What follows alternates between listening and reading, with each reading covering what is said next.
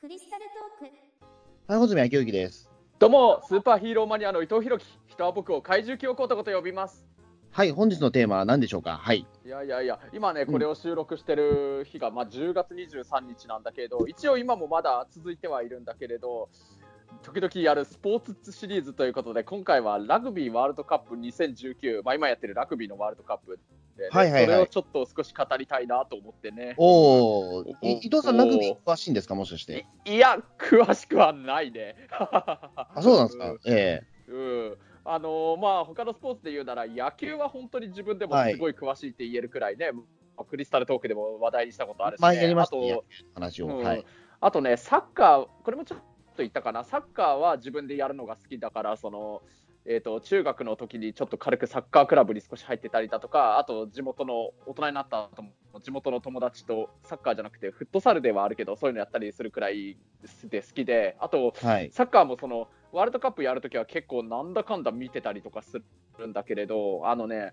ラグビーはね、正直今まではね、本当に知識もなくてね、まあ言ってしまうと興味もなくてみたいな感じだったんだけれど、あの、ラグビーの知識を言うとしたら、あの、昔なんか、あの、なんだっけ、UFO 戦士ダイアポロンっていうロボットアニメがあってね、それがちょっとラグビーのなんかマスクみたいなのをかぶったような、そういうデザインをしたロボットがいたってのと、え、あれはだってアメフトじゃないんですか？あれ、アメフトか、そう、それすらもそうそれ。それを間違えたら一番ややばいやつだし、今日やる意味が全くなくなるんですよ。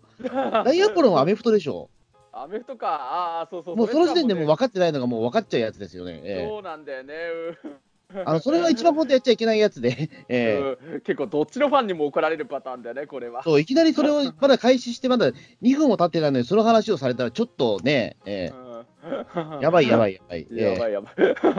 えっ と、あと、えー、なんていうか、アイシールド21はアメアメリカンフットボールだったよね、確か。だったと思います。はい。ええうんあと、仮面ライダーストロンガーのジョー・シゲルがアメフト部だったねとか、もう完全にもうテーマがまるでアメフトの方になっちゃってるみたいになっちゃそううだだから言ってしまう、だからあれでしょ、多分ですけど、うんあのごめんなさい、僕もにわかなんですけど、うんあの顔面にフェイスガードがあるのは、うんアメフトですよね、これ。ええああ、そうか、そうか。多アメフトとラグビーの違いって、多分それだと思うんですよ、確か。うん、ええラグビーはそうだね、特に顔にマスクというか、フェイスガード、ああいうのはちょっとやってないもんね。そう、うんええあと、ボールの形もちょっと違うんっていう話を聞いたことが。ああ、ラグビーのボールはいわゆるあのラグビーボールっていう言われてるようなね、あのね、僕がちょっと前にタクシーの会社で働いてたチェッカー無線グループのアンドンの形もよくラグビーボールみたいな形って言われてたりしてたんだけど、あの形はななんて言えばいいのかな、丸ではないわけでね、ひしがひし形でもないのか。うんうん。そうそう。うーん まあ、そういうのだったり、うんまあ、だから本当にね、知識なんもないんだけどね、まあまあ、結構、結構危ない放送ですよ、今日。ええ大丈夫ですか？危ない放送だよね、うん、大丈夫かな。まあでもね、このね、ラグビーのワールドカップはね、なんか見てるとね、ななんか面白いというかね、うん、いや、自分でやるのはね、ちょっと怖いというか、危ないなって思っちゃってね。まあ、うん実際危ないですよね。だって、まあ、うんね、大の大人がぶつかり合う競技だから。そうなんだよね、タックルしたりだとか、すごい怪我とかもしやすいっていうもんね。うん、そうですねなんか。、ううんん。うん、僕もだから今回、そのラグビーね、えっと、なんだ、全部ではないけど、多少その、み、み、み見た、見たんですよ。ただ、ルールもやっぱりよくわかんなくて、うん、うん。でも初めてなんかあれですね、その、まあ、まあ僕も言ってしまうとラグビーとアメフトの違いもよく分かってなくて、ええうんで見たんですけど、あのーまあなんか、そうですね、んだから、大の大人がたくさんその集合して、なんかすごいなんか、ね、うん。あの、たくさん集まってなんかわちゃわちゃになってっていうような状態をずっと見てたような印象なんですよね。ええ。そうなんでね、なんかわちゃわちゃしてる中からボールを奪い合って、まあ、それを本当、相手からボールを奪うためにタックルしたりだとかね、あの飛びかかったりだとか、これあの、サッカーとかだとね、あのこれ、ボールを取るために、例えばわざとスライディングとかして相手にぶつけたりとか、そういうのしたらね、あのファールっていう反則行為になっちゃうわけだけどね、ラグビーは全然本当にぶつかり合って、そういうの取り合ったりするわけだからね、多分なんかよくなんか格闘技に例えられたりとかもするんだっけね。なんかそうみたいですけどね。ええうん、そうそう。だからね、なんか、自分がやるのはやりたいとは思わないんだけれど。まあ多分うん素人には難しいと思いますよ、やっぱり。ええうん、そうそう。でも、なんかね、これでもね、なんかラグビーって、あの本場のイギリスの、えっ、と、これは、いや僕もね、ちょっとはね、いろいろ勉強したつもりなんだけど、ララグビー校っていうララ、なんかラグビーっていうなんか町にある学校でなんかできたスポーツだからラグビーみたいに、あ確か、そうなんですか、ねなんかララグビー誌みたいなところから発祥うなんんですかね。うん、らしいね。うんへあ、それは知らなかった。確かにラグビーの語源はわかんないですね、確かに。ええうん、でも一応い、いやっぱりこれもイギリス、まあ、イングランドのなんかスポーツ、もともと生まれたスポーツだよね。あんまりそうか、そういったイメージなかったです。イングランドとかそういったね、うん、イメージはなかったです、確かにラグビー。ええうんまあ結構イギリス生まれのスポーツって実は多いけどね、あのラグビーの他には、実はサッカーもそうだし、あとうんテニスとかゴルフとかもね、そうなんだけだどね。テニスとか、だってサッカーとかって、どちらかというとスタイリッシュな競技なイメージがあるから、ああいうなんか大の大人がぶつかり合ってっていう競技って、あんまりイングランドとかあっちの方ではないような気がしてたんですよね、やっぱり。なんえかね、アえメリカあもうちょたりとか。っとなんか、うん南の方の国かなと思ってました、あ決起盛んだ。うんええなるほど。ね。ええうん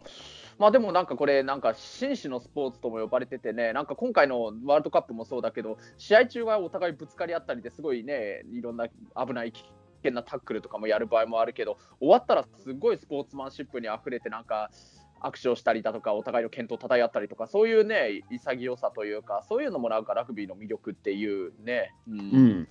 そうそう、まあ、いろいろぶつかり合ったりするけれど、一応、紳士のスポーツって呼ばれてるみたいだからね。うん。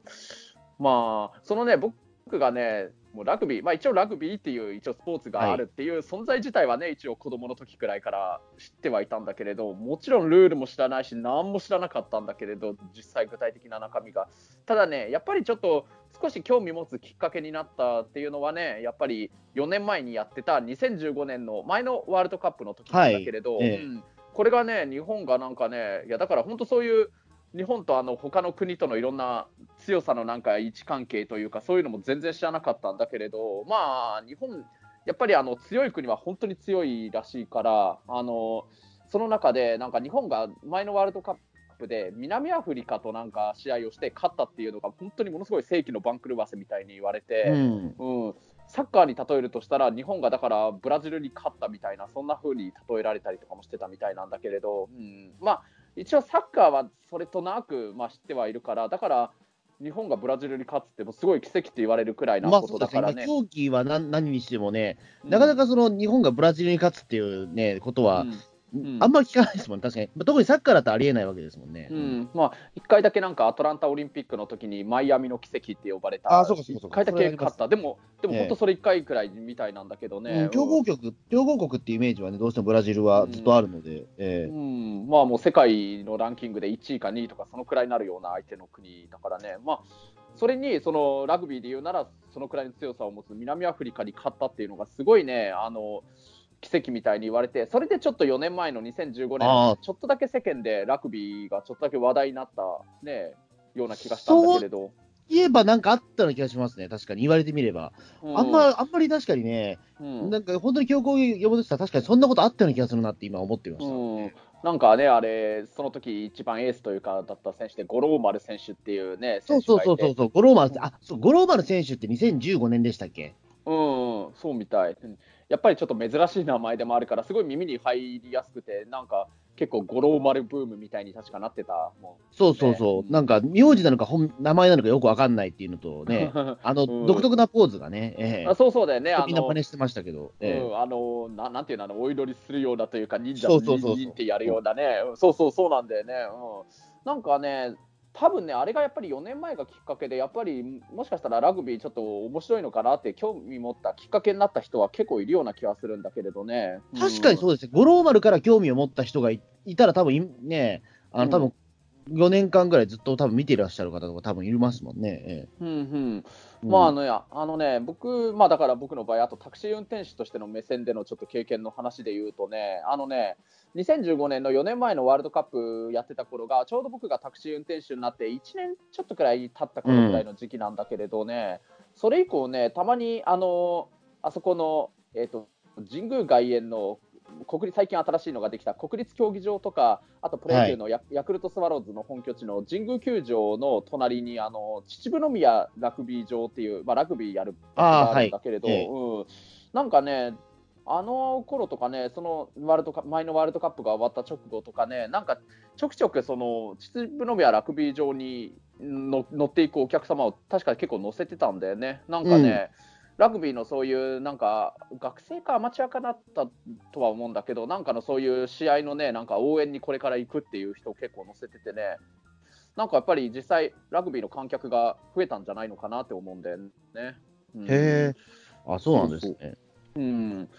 まあ、その中でね、今回の2019年のラグビーのワールドカップが、しかもその、ね、日本で4年に一度のワールドカップっていろんな世界中のいろんな、ね、国でやってるわけだけれど、今回はなんか、日本でやることになってね、うん、それもあってね。だいぶ注目されてるんだもんね。うんうんだそうそうだからずっとなんかね、うん。あのー俺はだからずっと八王子だから、その調布の方でね、あのずっとラグビーの話みたいなことはずっとなんかそれでね、えーなんですななんとかビューイングでしたっけ、えー。パブリックビューイング。パブリックビューイングみたいな、ああいうのとかもよく聞いてたので、えー。うんうん、そうそう、今回ね、あそこのあの調布の味の素スタスタジアムのね、まあなんかこのラグビーのワールドカップ中は、なんかそういう企業名をなんか、そこのスタジアムの名前にすることができないから、一応東京スタジアムって呼ばれてるみたいだけれあど。そうなんですね、だから、だからなんか味の素って聞かないなと思ったら、そういうことだった。うんそうらしいんだよね。うん、まあでもね、あそこもうずっと10年以上前くらいからもう味の素スタジアムってみんな呼んじゃってるし、味スタって呼んじゃってるからね。えーうんそうですね。であのパブリックビューイング的なものとかは、だから調布でもなんかずっとやってて、なんかね、うん。えうん。ーあのーあまあなんかよよくわかんないけど、大変なことが起こってるなみたいな。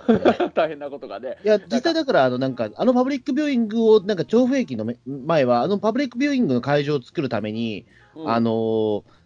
その100年、なんか100年ぐらい、その伸びていたね、そのなんか森林を全部伐採したみたいな話もあって、ええ。あそうなんだ、それもそれでね、もったいないな、100年以上あったそうそう。それがね、噂の東京マガジンで特集されてて、ええ。えーうん。あさすうん、そういう話は詳しい、ねだからそういう話があって、ああ、そうか、じゃあラグビーって結構大事なんだな、みたいなことをね、なんか思ってましたけど、ええ。うん。まあ、今はね、やっぱりワールドカップが、サッカーのワールドカップはね、まあ多分あのもしかしてこれ、今回のラグビーにちょっと似てることを言うと、あの1998年のフランス大会で日本が初めてサッカーのワールドカップで出場することになって、それの次の2002年にあの日本、まあ、韓国と共同主催だけど日本ではい。日韓ワールドカップ、あれがあってからやっぱり結構日本人もみんなサッカーのワールドカップにもすごい注目するようになって、今やね、あのサッカーのワールドカップやるたびに渋谷のスクランブル交差点の辺りとかがものすごい人が集まってお祭り騒ぎになってってるけれど、もしかしたらラグビーもそそれとなんか似たような流れで、これからどんどん回数やればやるほど、あと日本が出場すればするほど、さらにすごいお祭り騒ぎになってっちゃうかもしれないかな。うん、そうですね、確かに。うん、うんやっぱりだから、その日韓ワールドカップ以以降とね、僕、まあ僕はやっぱりそんなにサッカー詳しくないですけど、やっぱり日韓ワールドカップ以降だとだいぶ違いましたね。っていうか、日韓ワールドカップはみんな見てましたもんね、興味なくても。そうそうなんだよね、本当そう、あの僕もね、あの時僕が高校3年生の時で、穂積君高校2年生の時かな、うんあのね、まあ一応大学受験をするためにために、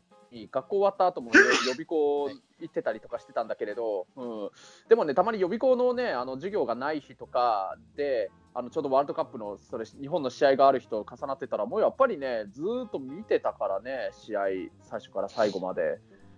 うん、まあでも本当、うん。まあ、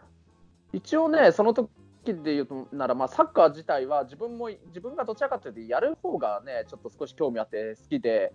J リーグとかもそんなに見てなかったりしてたんだけれど、なんかね、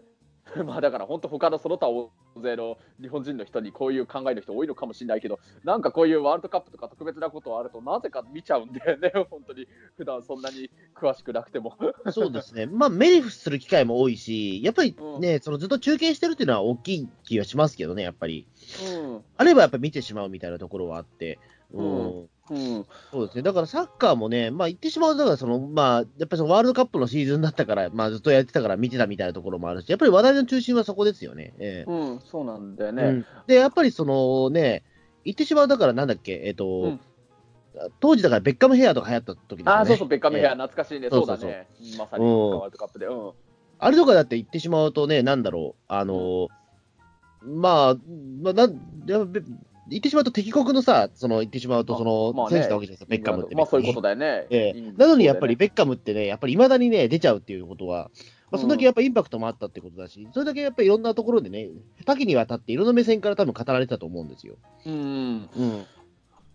まあそうなんでね、確かに敵国の選手とか、ベッカムとか、あとブラジルのロナウド。そうそう、ロロナウドもなんかね、うんうん、なんかすごいブームになった選手いっぱいいるよね。で日本人だだけじゃなくてね、あのその海外の選手もみんな注目してたっていうところがすごいなっていうか、えうんうん。え、考えてみれば、ベッカムフェアとかね、もううんなんでみんなあんなに、ね、そんなが外国の選手のモノマネしてたんだろうって今思っちゃう そうなんでね、結構ね、サッカーのワールドカップの時で言うと、なんていうのかな、もちろん日本代表を応援してるんだろうけれど、結構なんか他の国、イングランドだとかブラジルだとかも、ね、なんか応援してたりとかみんな知ってるからね。そうそう、今思うと滑稽だよなと思って、ぼベッカム、なんでね、ベッカムっていうさ、その外,、ね、外国の選手のイケメン選手の、ま、みんな髪型を真似していたんだろうって結構思うと、うん。結構今思うとおかしいなと思うんですね。うん。えまあやっぱり、本当にこれ言ってしまうとだけど、多分日本は多分優勝はどうせ、どうせって言ったらあれだけど、できないだろうかや、まあ、それはみんな思ってたと思うんですよね。ええ。まあ、それでもね、少しでも決勝トーナメントにね、出場は確かあの時してたからね、それでどこまでいけるかっていう意味での、ね、期待はしてたのかもしれないけれど、やっぱり、でもやっぱり日本は結局負けちゃうわけだけれど、あとはでも本当、その外国の選手のね、それぞれかっこいい選手をちょっと見ようみたいな風な感じで、多分最後まで見た人が多分多かったと思うんだよね。うんうんまあ、やっぱりそこが国民性みたいなところだと思うんですよね。やっぱりその、うんえっと、なんだろう、まあ、サッカーもやっぱりルール複雑だし、ラグビーもやっぱりルール複雑じゃないですか。そうだね。だからやっぱり最終的には結構ね、うんあの、で、あと、これをちょっと思い出すのは、2年ぐらい前のオリンピック、あ、3年前か、もう、あのまあ、東京五輪、東京五輪リオデジャネイロあの、あ東京は冬？うん。冬季の時、ほら、カーリングがあったじゃないあ、カーリング、あったね。うんうん。でやっぱりそこのカーリングもみんな、やっぱりルールよく分かってなかったから、あ、まあそうだね。最終的にはだからみんなもぐもぐタイムばっかり 注目したような、ああいう国民性じゃないですか、日本人って。そうだね、あの、あれ途中でなんかインターバルで食べてるなんか食事がちょっと美味しそうというかね。まあそうですね、だから女の子が集まって、まあそうやってなんか、あのーでまあその作戦を練りながら菓子食ってるっていうところが、まあね、いいっていうかさ、ええうん。そこはだからやっぱり、まあやっぱ国民性なんでしょうね、やっぱりその、だから、うん。みんなやっぱルールよく分かってないから、そういうところにやっぱ注目しちゃうっていうのはね、多少は。うええ。ん、そうかもしれないね。うん。そう思ってもラグビーはね、みんな、あんまりそういった寄り道をせずに見てたような気しますけどね。ええ。うん、そうだね、あのね、実を言うとね、このワールドカップね、あのまさにこのうん前々回のクリスタルトークで話題にした、あのポッドキャストフェスの日でね、あの日ね、あのまあ、前々回話題にしたように、最初はあのあのマニアフェスタに最初行って、それが終わってから、まあ、ちょっとポッドキャストフェスの会場まで移動して、あの時あの穂積君が先にそのポッドキャストフェスでなんか出演者だからいろいろ準備するために先に会場に入って、うん。あのお一般入場、お客さんが入っていい時間になるまで少し僕、時間があったから、あそこの日比谷とかの周りをちょっとあの歩き回ってたんだけれど、うん、あの日がね、実はまさにね、そのワールドカップの、ぶあのこれ今回のラグビーのワールドカップの試合の日でね、うん、あれ初戦の日だったかな、ロシアだったかな？うん。で、えっと、9月ですよね。ええ。そうそう、うん。だから、まあ、そういう意味で言うと、だからラグビーのワールドカップって、今、収録してるあの10月23日時点でも、日本はね、残念ながら前回2015年であのバンクルバスで勝った南アフリカに負けちゃったんだけれどね、そうでも、まだワールドカップ自体はまだ続いてるから、結構ラグビーは長期間にわたってやるんだよね、1ヶ月以上の期間を使って。これも多分試合、それぞれのチームの試合の間のインターバルを何日間か置かないと、やっぱり怪我とかしちゃうと、それを直す時間がやっぱり必要になるからなのかもしれないけれど、うんそうです。まああ、今今見たらあれですね。えっと、うんポッドキャストフェスの日はアイルランド戦ですね。アイルランド戦か、うん、そうそう、ええだから2アイルランド戦目です。ええあ、2戦目か、うん。そう、ロシア二戦戦に勝った後にアイルランド戦なんであ、それはね、9そうだ月20日なんですよ。目ロシア戦うん、そうか、9月20日だ。うん。ええそう、そのね、まさに本当に同じ日にね、アイルランド戦がやってて、あのやっててというか、これからあの試合開始を控えるてるくらいのタイミングでね、うん、でね、あのあの時日比谷だとか、ちょっと少しだけ歩いて、銀座とかの方も行ってみたんだけれど、あのね、そこの日本代表のね、いわゆるこれ、桜柄のユニフォームを着てるなんか、人たちがいっぱい歩いててね、これがまたね、ちょっとウルトラマンっぽい柄のね。そう、これ、そう思う、ウルトラマンっぽいよね。本当だよね。だからいい色だよね、本当これは。あ、なんか、ね、あの、まあ、ガールズパンツァーのね、あの、アヒルさんチームみたいなね。ああ、そうだね。ええ、バレーボールのしそう赤と白と言ったら、まあ、結局我々そうなっちゃうんだけども。ええ、まあ、そうだよね。うん、これはいいデザインだと思いますけどね。いいデザインだよね。あんまりね、手で恥ずかしくないタイプのというか。ええ、確かに、本当これはそうだね。これ着てなんか確かにスポーツちょっとやりたくなっちゃうもんね。うん。まあそれでね、そのこのねあのラグビーの日本代表のユニフォームを着てる人がね、結構街中でいっぱい歩いててね、うん、いたいたいた。ねうん、いたよね。それでね、しかも外国人の人も、このあの日本代表のユニフォーム着てる人が結構いたんだよね。うん、うん。まあ今、銀座とか行くと、もう本当、ちょっとした多国籍都市みたいになってるからね、ああいうバーとかそういうとこ覗いてみるとね、本当、いろんな人種の人がいてね、でもみんないろんな人がこの日本代表のユニフォームを着ながら、まあ、日本語ももちろん聞こえたけど、ちょっと英語も聞こえてるし、なんかいろんな言語の会話が聞こえるぞみたいな感じで、ちょっと少しいろいろ見物してたりとかしてたんだけどね。うそうですね。まあ、というか、もうあれですもんね、その、えっと、うん、日本代表といったところで、外国の選手も何人かいらっしゃるあそうそう、そうなんだよね。だってあのキャプテンの人があのリーチマイケルっていうね、人だもんね。そうそう。でも、リーチマイケルは帰化してるんですよね、この人ね。ああ、そうか、うん、今、国籍的にはもう日本人。国籍ではあるんだけども、俺、だから最初、そのあたりのこと知らないから、うん、あの、なんだろう、ほら、最近だと、ほら、例えば、その、大阪なおみ選手とか、うん、例えば、ほら、は、ね、八村塁とか、うん、名前は日本人なんだけど、うん、あの見た目はどう見ても外国人っていう人いたじゃないですか。そうだね。だから選手たくさんいたから、リーチマイケルも、最初だからね、日本、なんか日本人の名前名前かと思ってましたよ。ええ。うん。うん。うん。なんかね、そこがだからね、最近ちょっと、で、しかも日本語ベラベラじゃないですか、この方。ベラベラだね。うん。ええーうん、ちょっとそこがね、おなんかまたこういった人たちが出てきたかと思って、えー、うん。うん。やっぱまあ全体的にやっぱりなんか、まあ国籍的には日本人だけど、いろんなね、海外の人とのハーフだったりとか、やっぱりね、なんていうのかな、いろんな国のなんか、血が混ざった人もいっぱい今の時代は増えてきてるのかもしれない。あ今、リーチマイケル調べたら、あれですね、あのー、15歳の時に来日してきたっていう。ああ、じゃあもう結構日本も長いよね。もう30歳くらいの31歳なので、うんえーうんまあ、年齢本当分かんないですよね、このあ外国の方のやっぱり。えー、ああ、そうだよね、そうか、31歳。あっていうか、一応、僕や穂積君より年下なんだね。うん、そうですね、1988年うん。えー、10月7日生まれなので、うん、えー、でもなんか、もっとなんか、確かに年上にちょっと見えちゃうかもしれないかな。まあそうですね、やっぱりね、八村塁とかもやっぱりね、下には見えないですからね、われわれより。えー、うん、だって彼もまだ二十歳ちょっとくらいだよね、そうそうそう。八村塁選手。うん、あのああいうの混乱しちゃうんですよ。だから見た目はどう見てもやっぱり外国の方なのに、八村塁ですって言って、本当に日本語バリバリだからね、びっくりしたんですよ。うん、うん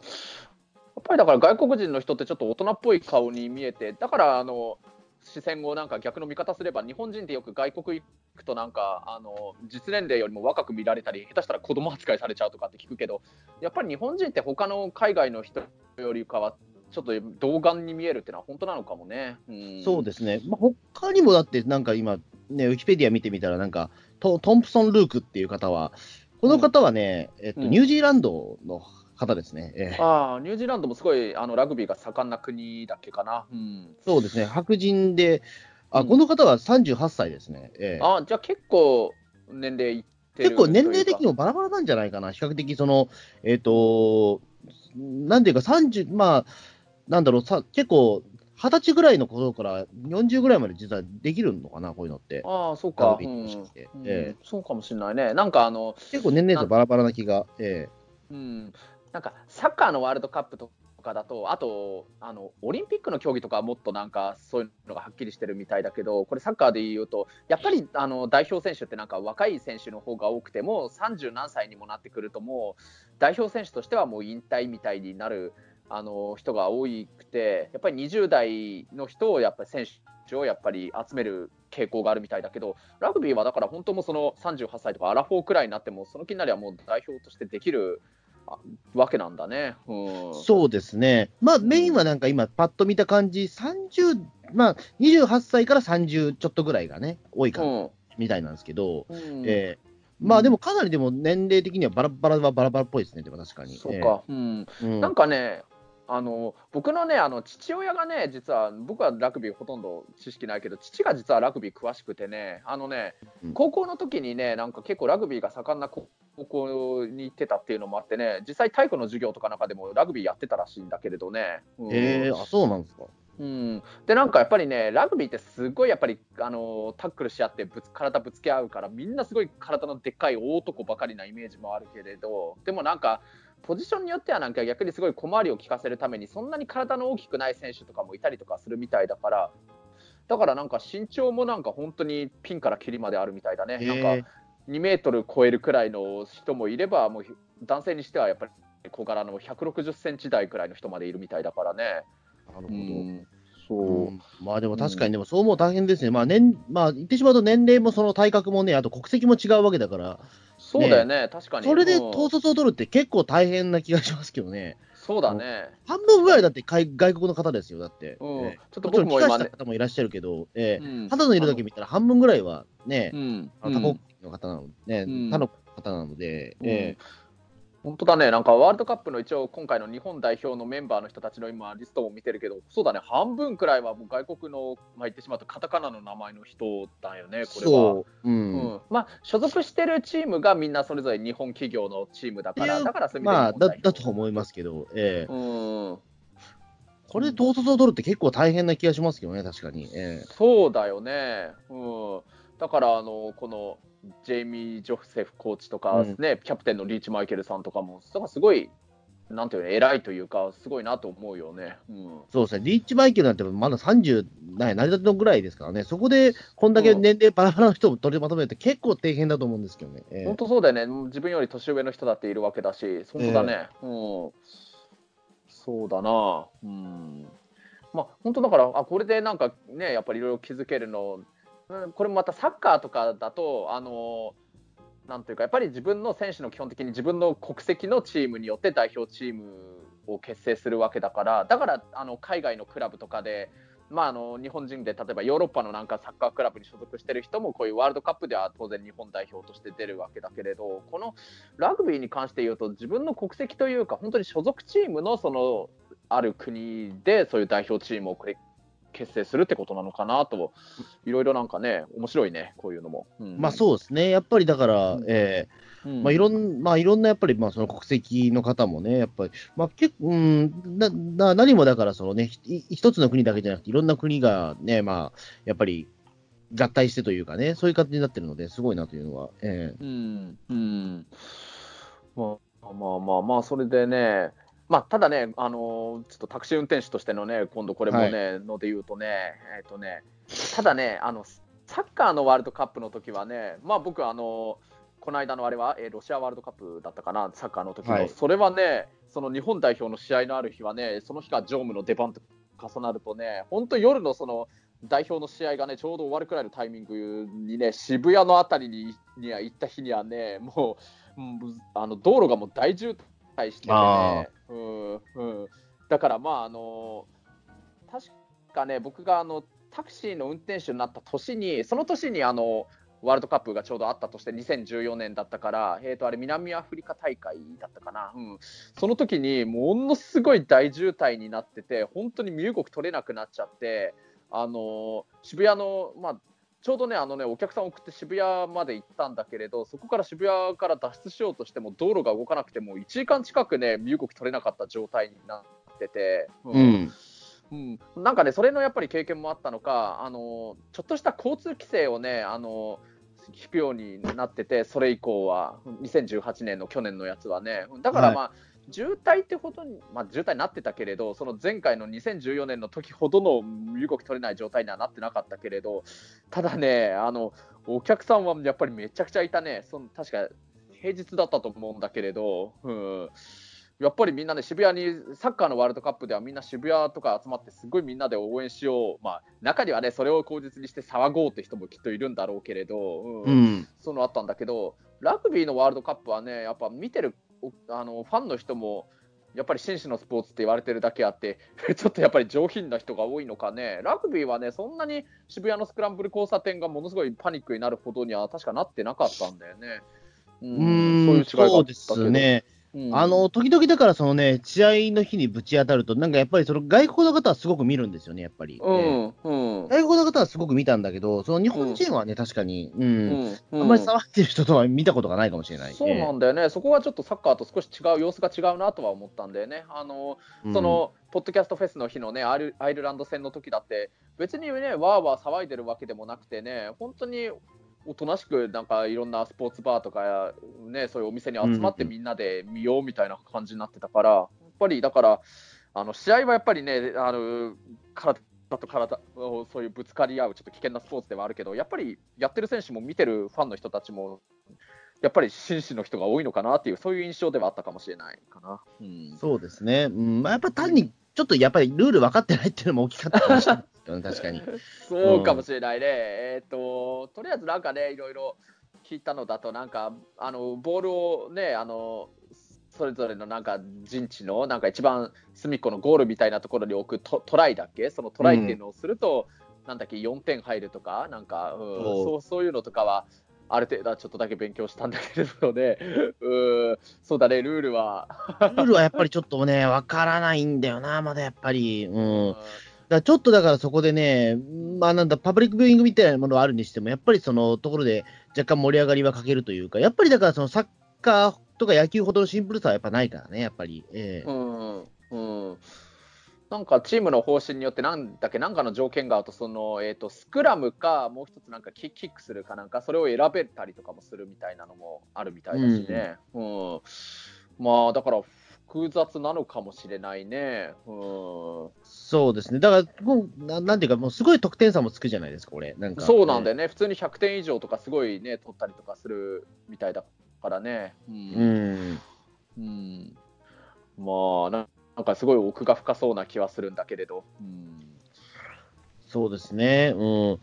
まあまあ、結構でもまあ、うん、改めて見るとそんなに難しくはないんだろうけども、やっぱりちょっと最初はね、あれどう、どう見ればいいんだろうってのはやっぱ思ったけど、えうんえうん。まあ、確かにね、実際あの、実はね、ルールがすごい複雑で難しいのってね、野球とか実は結構あれ複雑なんだけれど、野球はうん、まあ確かに難しいですよね、あれはね。野球はすごい複雑だと思う。一から覚えるってなると結構大変だと思います、やっぱり。うんうん、それに比べると、ラグビーはもしかしたらやっぱり、うん、ある程度分かってくればシンプルなのかもしれないけれどね。うんまあそうですね、確かに。まあ、言ってしまあ、うん、まあ一応、まあボール、まあゴールラ、ゴールが一応あるわけだからね、そこは。そうだよね、うんまあ、いわゆるあのゴールゴールというものがあって、それにボールを入れるっていうスポーツは慣れてくると、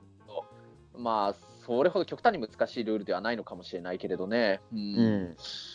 まあ、ただ、やっぱりなかなか街歩いてみて、なんか、例えば子供たちがなんか、あのし野球やってたりだとか、サッカーやってたりだとか、そういうのはもちろん普通に目にするけれど、ラグビーやってるって光景はなかなか見ないかな。うんうん。まあやっぱある程度人数いないとできないしね、やっぱり。あそうだね、それもあるもんね。うんうん。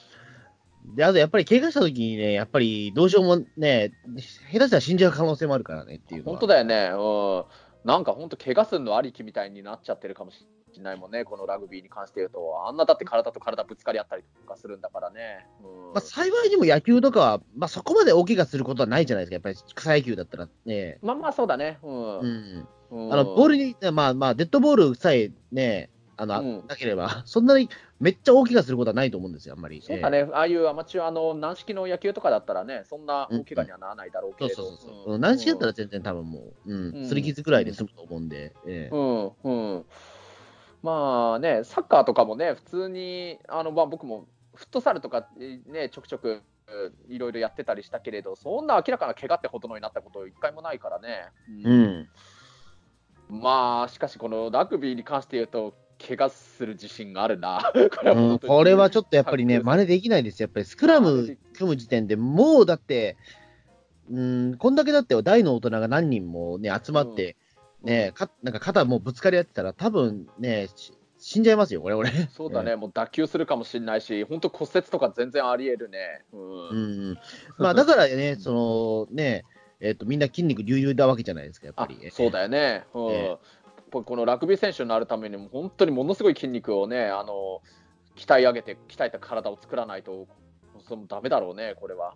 うん、だちょっとだから相撲っぽいのかもしれないですけどね、そういう意味。あ相撲あそうかもしれないね、相撲に少し実は似てる要素あるのかもね。うんうん。あのまた今回のこの話の一番最初になんか話題になっちゃったそのアメリカンフットボールとのごっちゃになりそうな話とかで言うとあのお相撲さんのね力士のほら若隆兄弟の若乃花さんがあ、はいはい。ええあのす相撲を引退した後にアメリカンフットボールに挑戦したっていうねあのいろいろ話とかもあったりしたから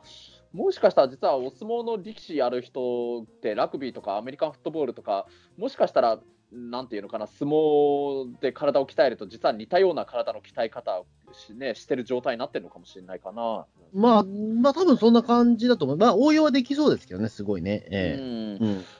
まあ、ラグビーはただね、相撲とちょっと違うのは、やっぱりすごい走り回らなくちゃいけないっていうのはあるかもしれないから、ある程度、すばしっこさもないとダメかもしれないけれどね。うん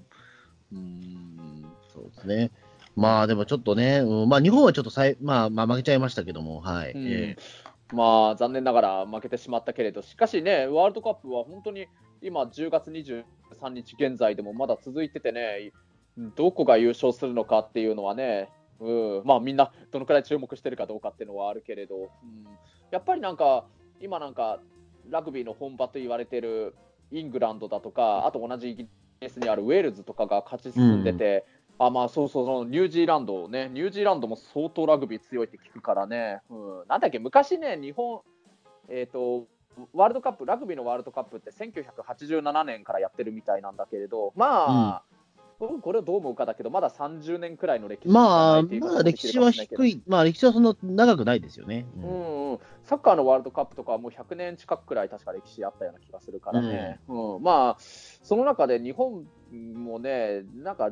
一応なんかちょくちょく出て出るには出てたみたいだけど1995年の確か大会でね、まあ、これ調べて知ったことなんだけどニュージーランドとの試合でなんか100点以上の点差つけられてボロ負けしたっていう試合もあったりしたみたいだからそのくらいニュージーランドもすごい強豪国みたいだからそれであと、まあ、日本に勝ったねその南アフリカもなんか進出してて今、ベスト4がなんかイングランドとニュージーランドとウェールズと南アフリカになってるみたいでこれ多分どこが優勝してもおかしくないみたいな感じになってるみたいだね。うんそうそう。はいまあ、本当、日本代表が残念ながら負けてしまって、い世の中があとはラグビーのワールドカップ、どれくらいね、興味を持ち続ける人がいるかどうかは分からないけれど、でも本当、なんかなんだかんだ少しあの僕もラグビーに興味持ってしまったので、このどこのチームが、どこの国がね、最終的に勝ち進むかとかは、それはちょっと追っかけていこうかなって思うんだよね。うーまあ、やるかどうか。まあね。ええまあ本当に30分前までね、ラグビーとアメフトの本当に間違いを言ってたらちょっとは思えない発言だけど、まあいいや。本当だよね、何も説得力なくなっちゃってるね。ええもうあれが本当に良くなかったですね。う んえ本当にねうん、いや、もう本当なんか、ラグビーファンにもアメフトファンのどっちの人にもなんかね、あえのあとダイヤプロファンにもい。悪いですからね。あ本当だよね、ダイヤプロファンにもなんかボコボコにされるかもしれないね。まあじゃあ そんな感じで、じゃあはい。えうんえどうも。はい。じゃあまあ、まあラちょっとまあ久々にスポーツ界という形でね。ええはい そんな感じで、うんはいまたあのよろしくお願いします。10月はい26日と27日に試合やるみたいだけれど、一応注目しようかなとは思います。はい、じゃあどうもありがとうございました。はい、ありがとうございました。